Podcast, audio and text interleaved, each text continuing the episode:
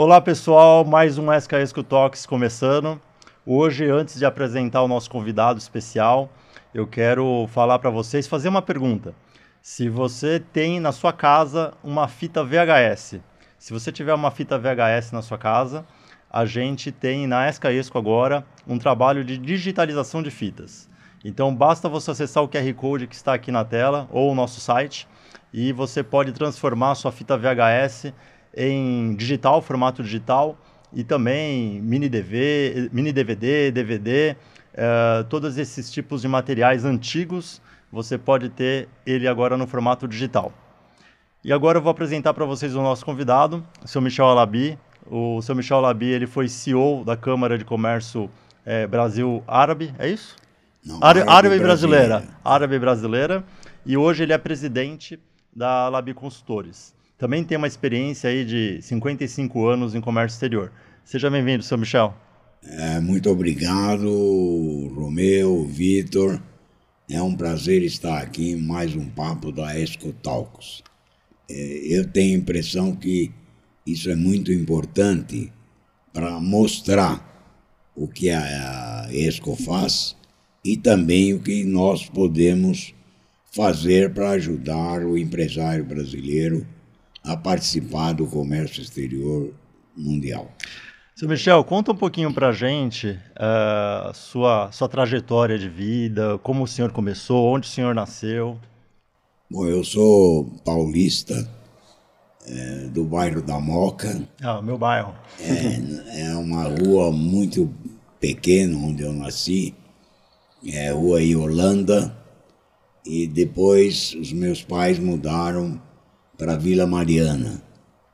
E eu hoje tenho setenta e cinco anos de idade, é, sou formado em administração de empresas, ciências contábeis pela Universidade de São Paulo, tenho o meu mestrado é, também pela P U C de São Paulo, fui professor e diretor da Faculdade, das Faculdades Metropolitanas Unidas.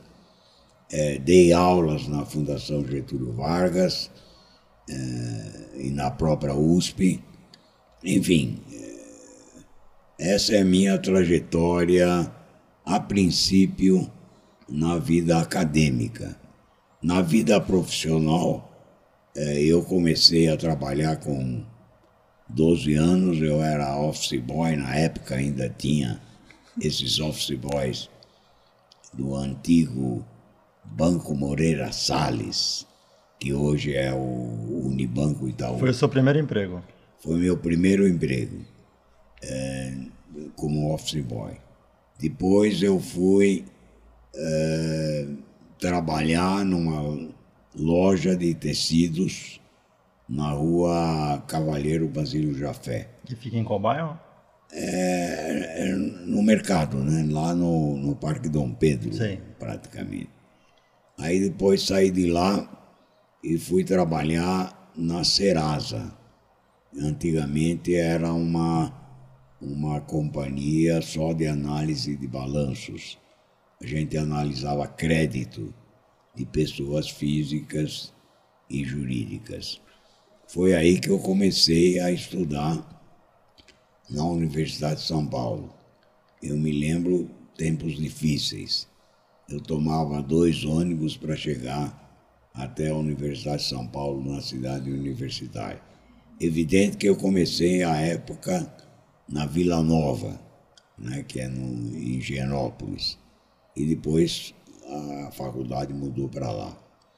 Eu me formei em setenta e um é, como administrador, depois em setenta e três como bacharel em ciências contábeis. Essa é a minha experiência, grosso modo, na área de estudos acadêmicos, né? E eu sempre procuro transferir meus conhecimentos aos jovens, porque se eu quiser mudar o país, eu tenho que começar pela educação. E a educação deve fazer parte de um programa de desenvolvimento nacional. Com relação à minha experiência em comércio exterior, eu comecei na realidade, na área de feiras e exposições, na Alcântara Machado. É, fui diretor da Brasil Esporte é, oitenta e dois, oitenta e três também. É, além disso, é, fui diretor de várias feiras é, no Brasil e no exterior. À época, a Alcântara Machado era contratada pelo Ministério de Relações Exteriores para organizar feiras no exterior. Eu estive no Senegal, no Irã, na Arábia Saudita, enfim, Colômbia, Peru, Venezuela. Foram vários países em que nós tivemos diversas eh, oportunidades de promover o Brasil à época. Eu lembro um caso eh, na Colômbia, em que a feira deveria ser inaugurada uh, num dia e não havia chegado, chegado as mercadorias. Aí tivemos que tomar um avião, um teco-teco na época, e que eu rezei muito para não cair, porque é, houve uma turbulência absurda e, e o piloto queria que eu lesse a carta. Mas eu falei, mas que carta? Eu não consigo ver nada aqui. Era a carta de voo, né? Eu não entendo nada disso. Esse foi um dos casos mais é, é, é, engraçados que ocorreu. E na Esse época... Era um voo de, de onde para onde? É de Bogotá a Bucamaranga. Ah. Bucamaranga é uma cidade colombiana onde se come as formigas saúvas. Os rabos das formigas. Eu experimentei à época. Até Como era foi? gostosa, né? era, enfim, esse mundo, a gente já viu coisas absurdas. Eu me lembro uma vez na China, em, em, em que eu fui convidado para um jantar. E lá, na época, o, o anfitrião brindava com a bebida local deles, né, que é um aguardente de cana. E ele levantava o copo e dizia uma palavra, lá campanha, e a gente tinha que beber. Eu sei que até o segundo eu consegui beber, o terceiro eu já não conseguia mais. E ali eu comi carne de cobra, enfim. É, são fatos na vida, como na Nigéria, em que eu fui convidado por uma tribo em que o, o ministro, na época da Indústria e Comércio, era o chefe da tribo. E ele me convidou para um jantar na tribo, sentado ao chão. E eu não gosto nem de comentar, mas a, nós, come, aquele dia... É, tivemos que comer o olho de um macaco. Nossa. Eu sei que aquilo entrou de uma tal forma que eu fiquei três dias sem dormir pensando naquilo que eu, que eu fiz. Mas valeria tinha uma, a pena. Tinha um azeitinho, pelo menos, junto ou não? Não tinha nada, tinha uma água só. é, e, mas, vale, é, na realidade, valia a pena, porque envolvia negócios na época de grande monta e que eu eh, iria receber um prêmio se eu conseguisse vender essa grande monta. E na época eu era gerente administrativo de marketing da antiga COFAP, que era do senhor Abraham Kaczynski na época. Essas então, viagens eram todas feitas pela empresa, assim, pela não? Pela empresa, é, normalmente pela empresa. Sim. Como também vivenciei várias guerras. É, por exemplo, uma guerra civil na, em Angola, em que é, a gente andava na rua com os exércitos, trocando tiros. E a gente tinha que pôr o, o colete e ainda andar com segurança. Isso em mil novecentos e setenta e cinco, na época. Uhum. Enfim, quer dizer, são casos e mais casos, que daria para a gente escrever um livro sobre a vida que eu tive nesses setenta e cinco anos. Apesar que eu já escrevi três livros. Um livro que é o Manual Básico do Exportador, outro que é o Manual Básico do Importador e outro sobre feiras e exposições. Na realidade, Romeu e Vitor, eu já cumpri quase minha missão na vida. Por quê? Escrevi um livro, plantei uma árvore e visitei a cidade santa de Belém. É, inclusive, fiz todo o trajeto é, é, de, que Cristo passou e visitei a Igreja da Natividade. Bacana. E me diz uma coisa, voltando um pouquinho é, para os seus pais, para os seus antepassados, seu sobrenome é Alaby. De onde vem Alaby? É, na verdade, os meus pais vieram da Síria, fugindo do domínio turco-otomano. Chegaram ao Brasil é, em mil novecentos e quinze, mais ou menos, lá, o meu pai, vindo da Síria, a cidade de Homs. E minha mãe veio de Damasco, chegando aqui em mil novecentos e vinte e cinco, por aí. É, aí eles se conheceram aqui. Conheceram aqui. Isso. Moravam na Mooca, conforme eu já comentei.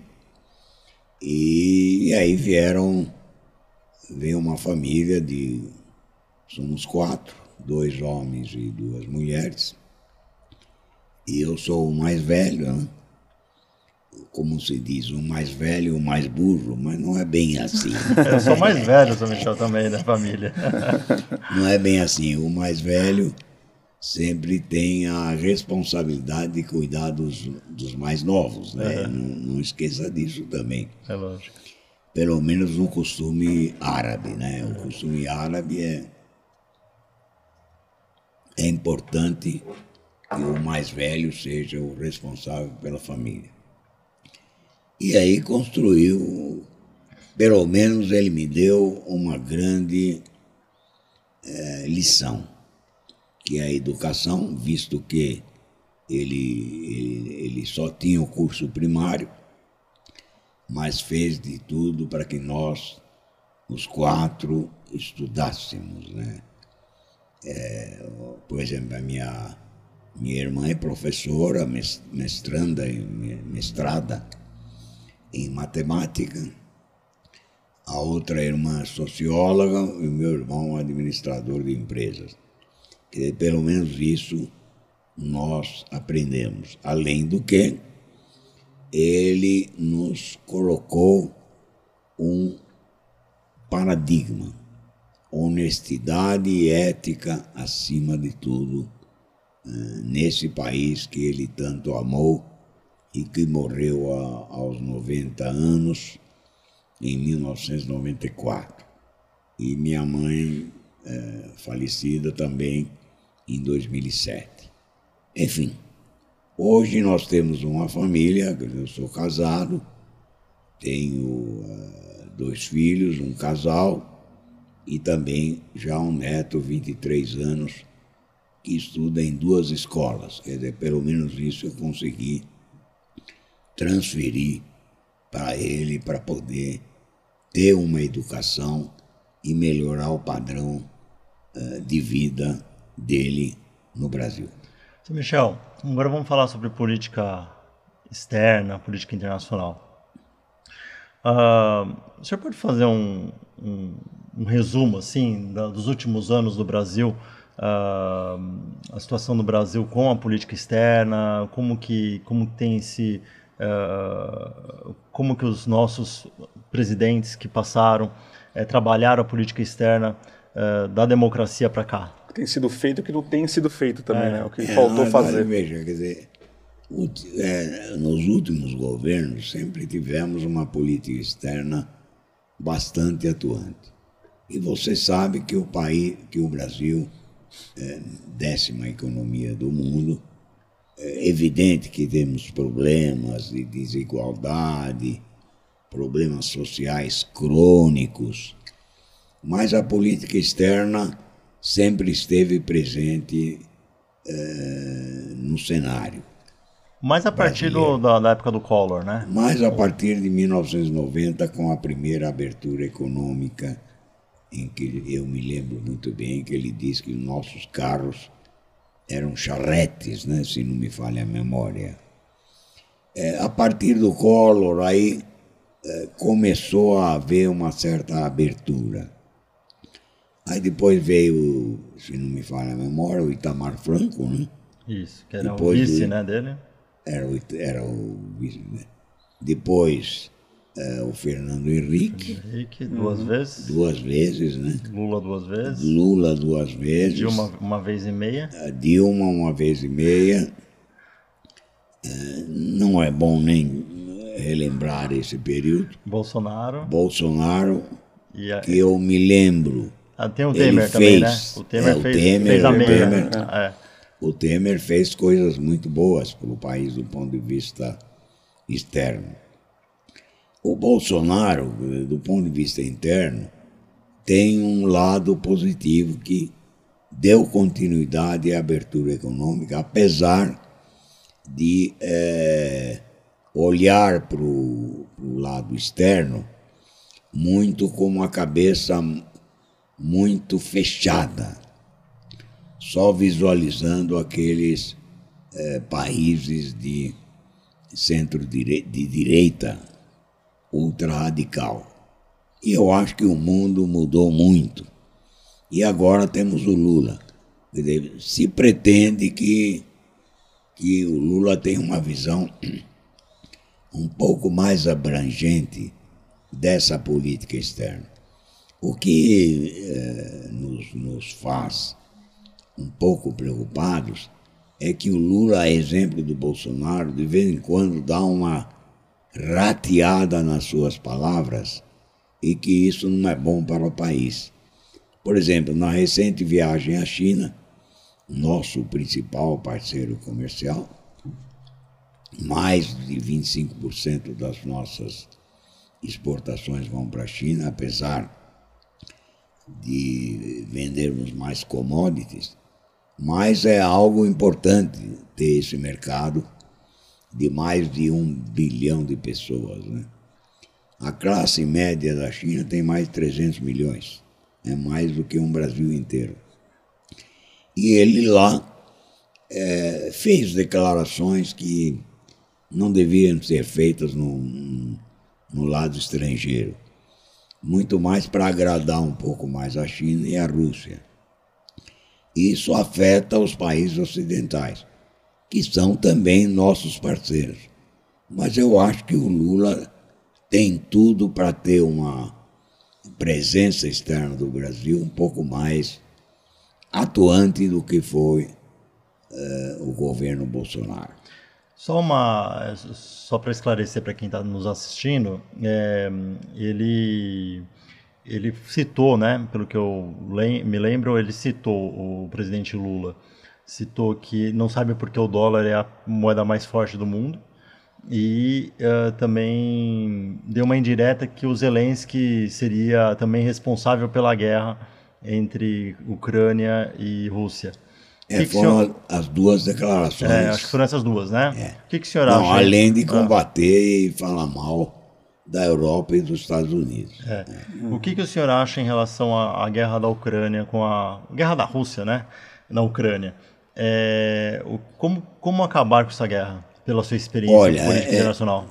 Hoje está muito difícil acabar, mas eu, eu tenho a impressão que deve haver um esforço multilateral de países para acabar com essa guerra, porque essa guerra só traz prejuízos para a humanidade, além de mortos, sem dúvida. Isso é um, é um fato desagradável.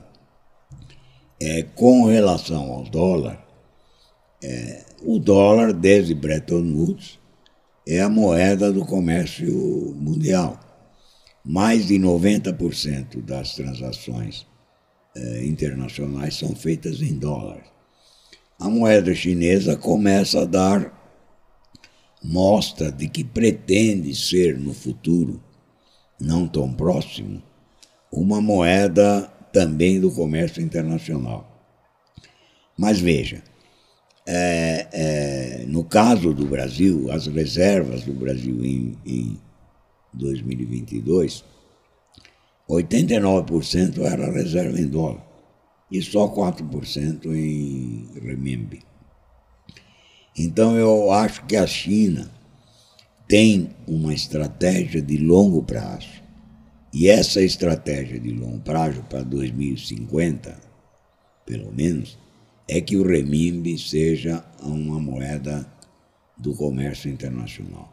E a China tem vários acordos é, para transações entre moeda local e o renminbi com vários países, inclusive com a Argentina, inclusive com a Arábia Saudita, inclusive com a Rússia.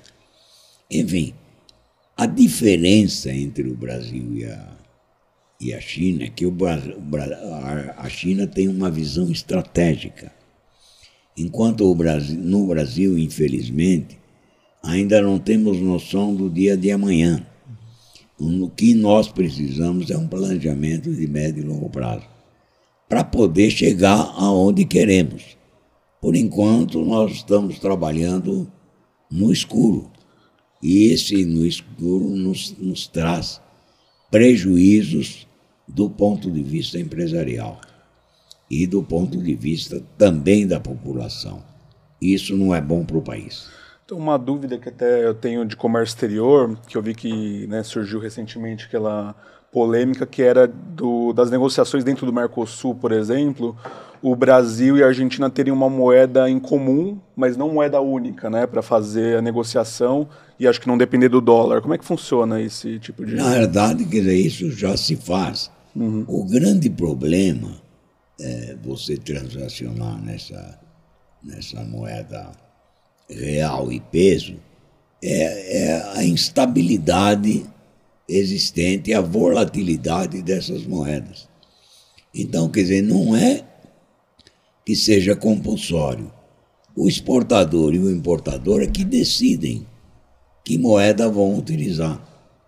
No passado, até eh, dois mil e dezessete, se não me falha a memória, existia o chamado convênio de crédito recíproco, em que os bancos centrais utilizavam uma compensação para poder é, é, é, é, verificar o balanço da exportação e da importação. Por exemplo, o Brasil vendia cem para a Argentina e comprava oitenta, a Argentina tinha que pagar vinte. E pagava vinte em dólar, uhum, e não na moeda nacional. Isso foi extinto por uma série de calotes que o Brasil levou, principalmente com a Venezuela. Então, quer dizer, essa moeda comum Brasil-Argentina só vai funcionar se você tiver uma política macroeconômica comum, harmônica, só vai funcionar se você tiver estabilidade das moedas. Caso contrário, é um sonho numa noite de verão. Seu Michel, tem uma, tem uma, uma divisão aí que é assim, países desenvolvidos, países subdesenvolvidos, países emergentes, que para mim deveria ter também uma quarta categoria, que são os países subemergentes, né? Ou aqueles que ou, talvez que estejam afundando, hum. afundando é, que é o caso da Argentina, por exemplo. É, não dá para chamar a Argentina de um país emergente, no meu ponto de vista. É... Quais são os países que, na visão do senhor, no mundo, uh, são os países que vão, em breve, ser, ser, ser considerados países desenvolvidos, que ainda não são? Olha, veja, quer dizer, hoje você tem os chamados novos tigres asiáticos. Malásia, Filipinas, Indonésia, Vietnã. Esses países estão ultrapassando o Brasil em termos de comércio exterior. Evidente, o Brasil tem tudo para ser um país desenvolvido. Por quê? tem terra abundante, tem sol o ano inteiro, tem água. Só não temos é uma estratégia definida para chegar lá. E hoje o Brasil, por exemplo, na área de alimentos, é, é, ele é um dos principais produtores que garantem é, é, alimentação para mais de cento e oitenta países do mundo. Só que nós precisamos de uma definição estratégica para chegar lá. A Argentina é um grande produtor de alimentos também, mas erros e mais erros, a exemplo do Brasil, e muita gente diz que uh, o Brasil é a Argentina do amanhã, e muitos também dizem que a Argentina é o Brasil do amanhã. Enfim, não dá para comparar, comparar a Argentina e o Brasil. Isso, é, tudo bem. Erros e mais erros, corrupção existente, falta de ética, falta de moral, tudo isso nos leva a crer que sem uma reforma efetiva do sistema judiciário e sem uma conscientização de que democracia é respeitar o direito do outro e não anarquia, eu acho que o Brasil tem condições de chegar lá, tanto quanto a Argentina. Então, quer dizer, é, esses novos emergentes, eu acho que de África você tem condições também de sentir alguns novos emergentes. É o caso do Egito, por exemplo, é o caso da Nigéria, por exemplo. O que você tem, da mesma forma que tem no Brasil, nesses países... A Índia seria um outro país também, né? Como? A, a Índia? Índia, não há dúvida. A Índia vai ultrapassar a China logo, logo em população. E é grande produtora de fármacos. Uhum. E é grande também produtora de equipamentos. Exportadora de, prog- de programadores. Sim. E depois outra, quer dizer... É, é, é, o ruim do nosso país é que também o inglês não é a segunda língua falada. Se você pega o Chile, por exemplo, a segunda língua falada no Chile é o inglês, é obrigatório se falar inglês. Eu acho que aqui no Brasil não tem nenhuma segunda linha, língua falada. Não, eu acho que é, é, no Brasil, inclusive, há um português muito mal falado, infelizmente. É. Quer dizer, não se consegue, quer dizer, você para receber um estrangeiro é tudo por sinais ou mímicas, ou então a linguagem de Libra, né, utilizada. É, é, esse é um defeito do nosso país.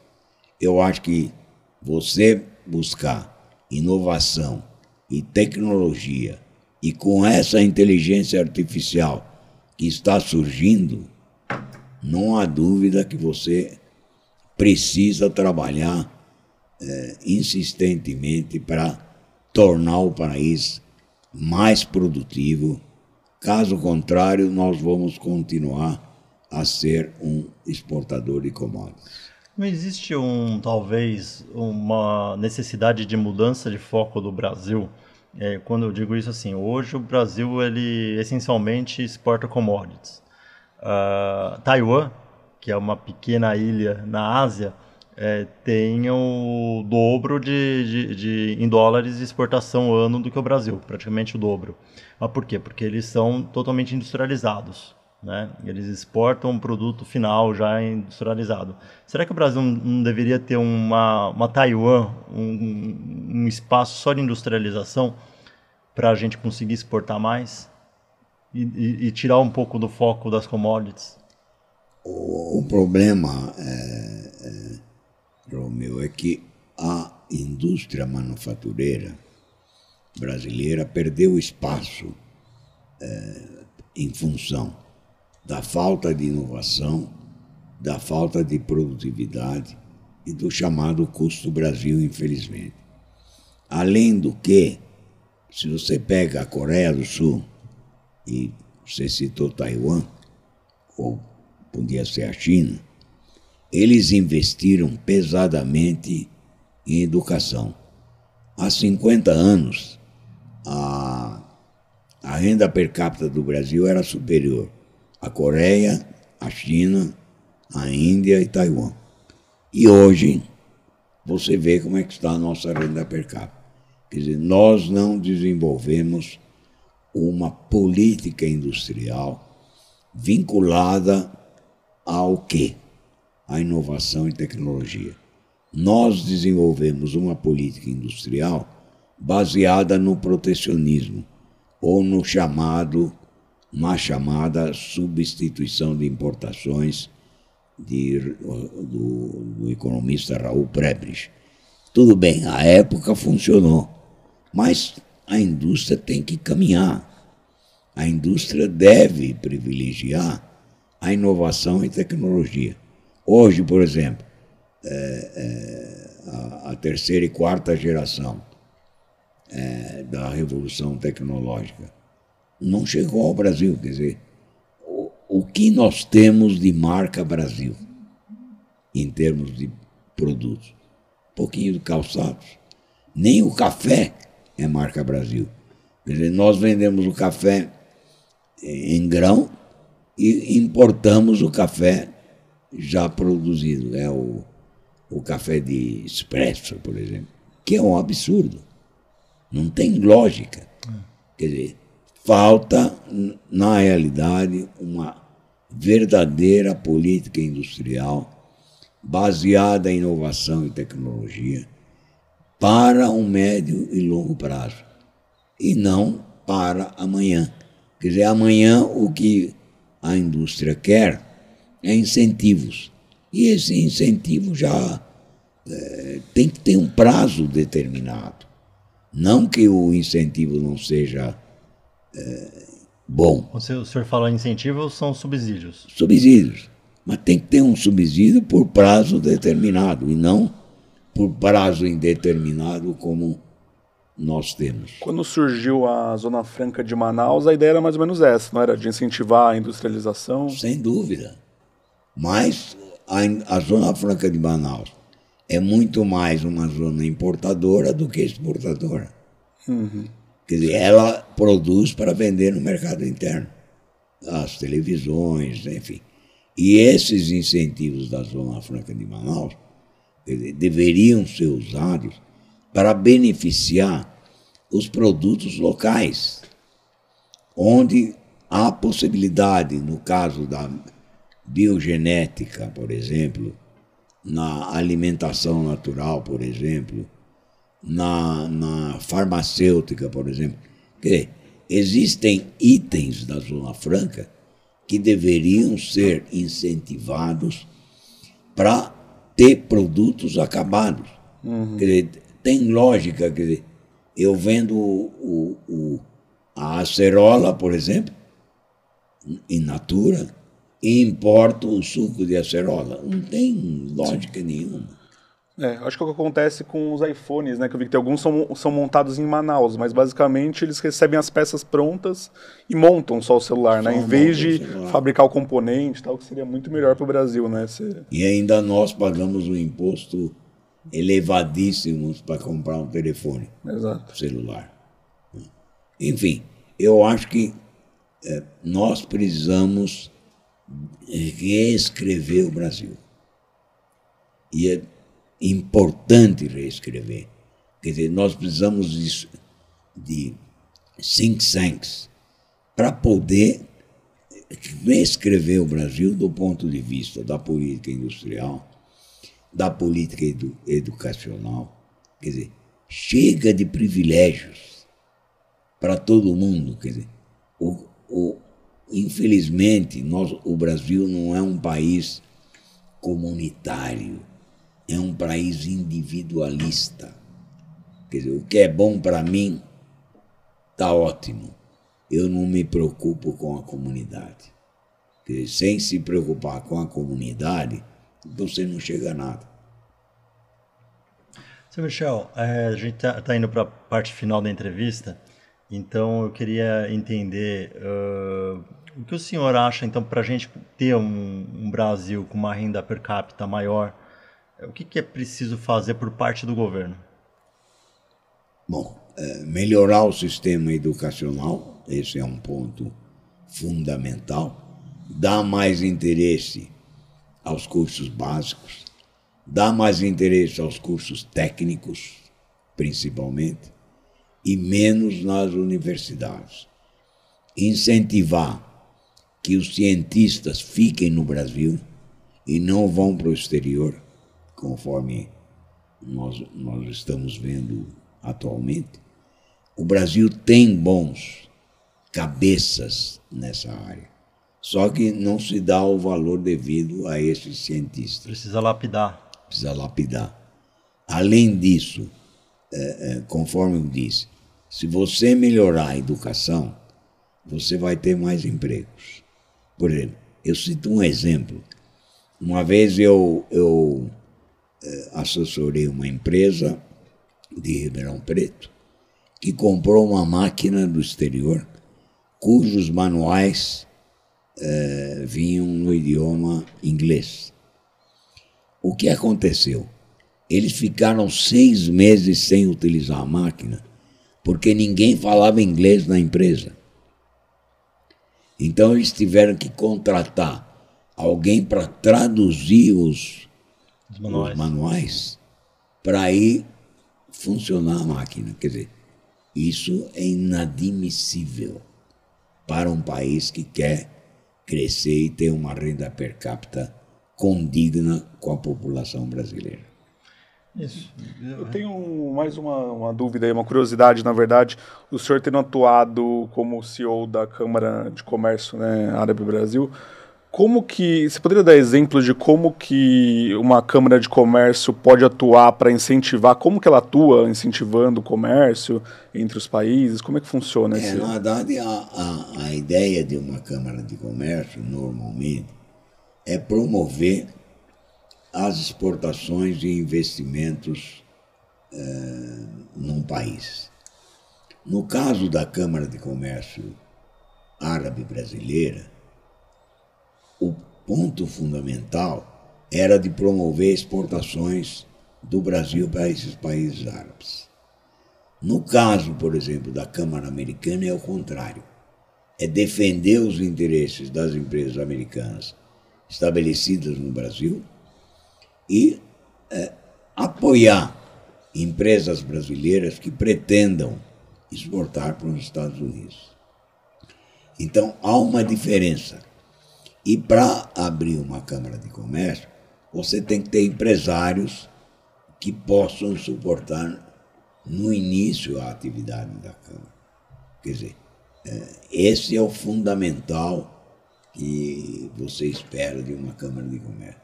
Quer dizer, nesses trinta e cinco anos que passamos na Câmara de Comércio Árabe Brasileira, nós montamos uma estrutura. E essa estrutura a serviço do governo brasileiro e a serviço do empresário brasileiro, na busca de diversificar exportações para os países árabes. Evidente que ainda não... não diversificamos quanto deveríamos ter diversificado. Quer dizer, conforme o, o Romeu já disse, nós somos um grande exportador de commodities. Não que, não que seja pecado, muito pelo contrário. Você vender o frango uh, em partes, você tem um valor agregado. Agora, uh, nós devíamos vender a marca. Você vender carne in natura, tudo bem, aí não tem valor agregado, mas você vender a marca carne, como a Austrália faz, como os Estados Unidos faz, e que tem, é mais cara que o brasileiro, evidente que é importante. Então, eu, eu acho que o papel de uma Câmara de Comércio é fomentar o interesse dos empresários, quer dizer, sem incentivo uh, ou sem subsídio do governo. E, seu Michel, é, como é que funciona a questão dos certificados de origem? Nas câmaras de comércio, o certificado de origem é para é, é comprovar a origem do produto como brasileiro. E para um produto ser brasileiro, tem que ter, no mínimo, sessenta por cento de conteúdo nacional. Ou mão de obra, matéria-prima, enfim, os custos que vão no produto. E é importante que se tenha esse certificado de origem, porque muitas vezes esse certificado permite que as empresas importadoras tenham redução tarifária de impostos. Não é o caso dos países árabes, porque não temos acordos hum. com o Mercosul e países árabes, a não ser Egito, e que esse funciona, foi firmado em dois mil e dezessete e tem beneficiado não só exportadores brasileiros, mas também importadores de produtos egípcios. Seu Michel, é, quero agradecer ao nosso bate-papo. Queria que você deixasse a, a sua, o seu site é, para o pessoal acessar. E a Alaby Consultores, é isso? É w w w ponto alaby consultores ponto com ponto b r. Muito obrigado, seu Michel. Eu que agradeço, estou à disposição de todos para concretizar alguma uh, atividade relativa ao comércio exterior ou à administração de empresas. Obrigado. Obrigado, senhor Michel. Obrigado.